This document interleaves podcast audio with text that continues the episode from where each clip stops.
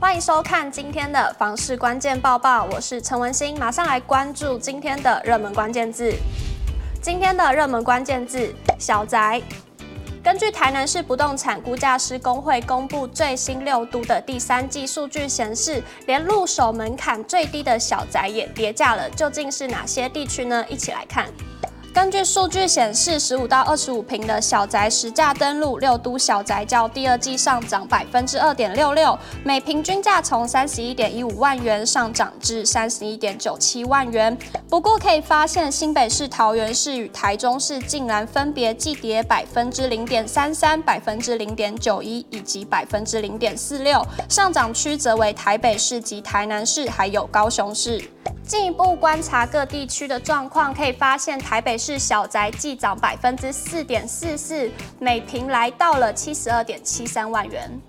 其中大同、南港、万华区都有逾一成的涨幅，反观信义区跌最多，下跌百分之三点九一。台南市小宅季涨百分之三点二二，每坪为二十点四十二万元。其中安南区季涨百分之三十一点五二，为台南表现最亮眼的地区。新营区却单季暴跌百分之四十六点四十一，成为拖累台南小宅均价的破口。高雄市小宅季涨百分之七点八四，为六都表现最亮眼的地区，跌价区的部分，新北市季跌百分之零点三三，每坪来到三十二点七万元。其中蛋黄区、板桥、新店区都有逾百分之六的跌幅。反观蛋白区的零三蛋却呈现价涨。桃园市季跌百分之零点九一，每坪来到十九点八八万元。其中领跌区为龙潭区，下跌百分之十四点二一，中立区跌幅来到百分之十一点五二。台中市季跌百分之零点四六，每平来到了二十三点四六万元。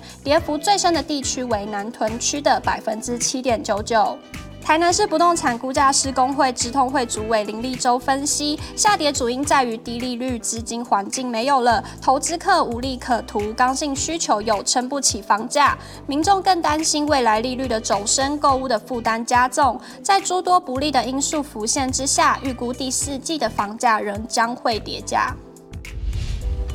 马上来关心今天的精选新闻，您知道理想的梯户比是多少吗？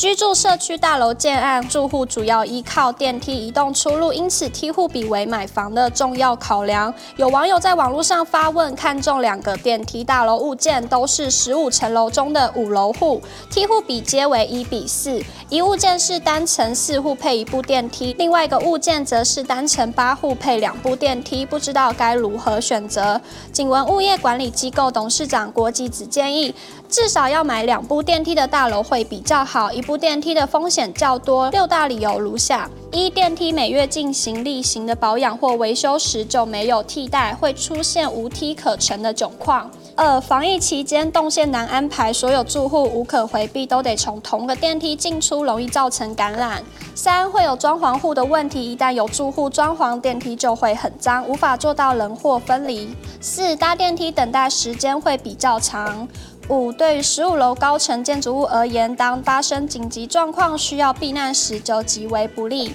最后，则是只设置一部电梯的话，通常表示本幢户数不多，总建坪太小，管理需负担每坪单价通常都会被拉高。接着，我们来看到土城两社宅的最新概况。国家住都中心推动社宅新办马不停蹄，规划至今年底全国新办三万两千户，目前已开工破一万户。土城的顶埔安居、永福好事两处社宅，预计五年后完工，合计将提供约四百多户的社会住宅。国家住都中心表示，鼎埔安居临近金信街及鼎埔永福公园，永福好事位于科技路与金信街街廓，两处基地交通便捷，步行至捷运板南线顶埔站只需要五分钟，距离国三土城交流道也仅七分钟车程，大幅缩短了居民上班通勤的时间。最后带你来看到新竹六大路廊的最新动态。新竹县日前拍板定案，竹北蓝线、新丰竹北黄线、湖口子线、竹东中线、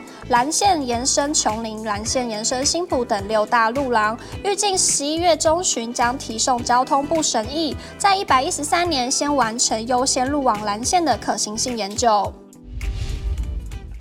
今天的买房卖房，我想问有网友提问。交屋后一定要立刻迁户口吗？如果没有及时迁入的话，会有什么影响呢？有网友回应会没办法办自用住宅税率，也有网友回复要卖的时候影响比较大，房地合一的免税额与重购退税都要有户籍迁入才符合资格。如果你喜欢今天影片，请不要忘记按赞、订阅，还有分享，并且开启小铃铛。我们下次再见。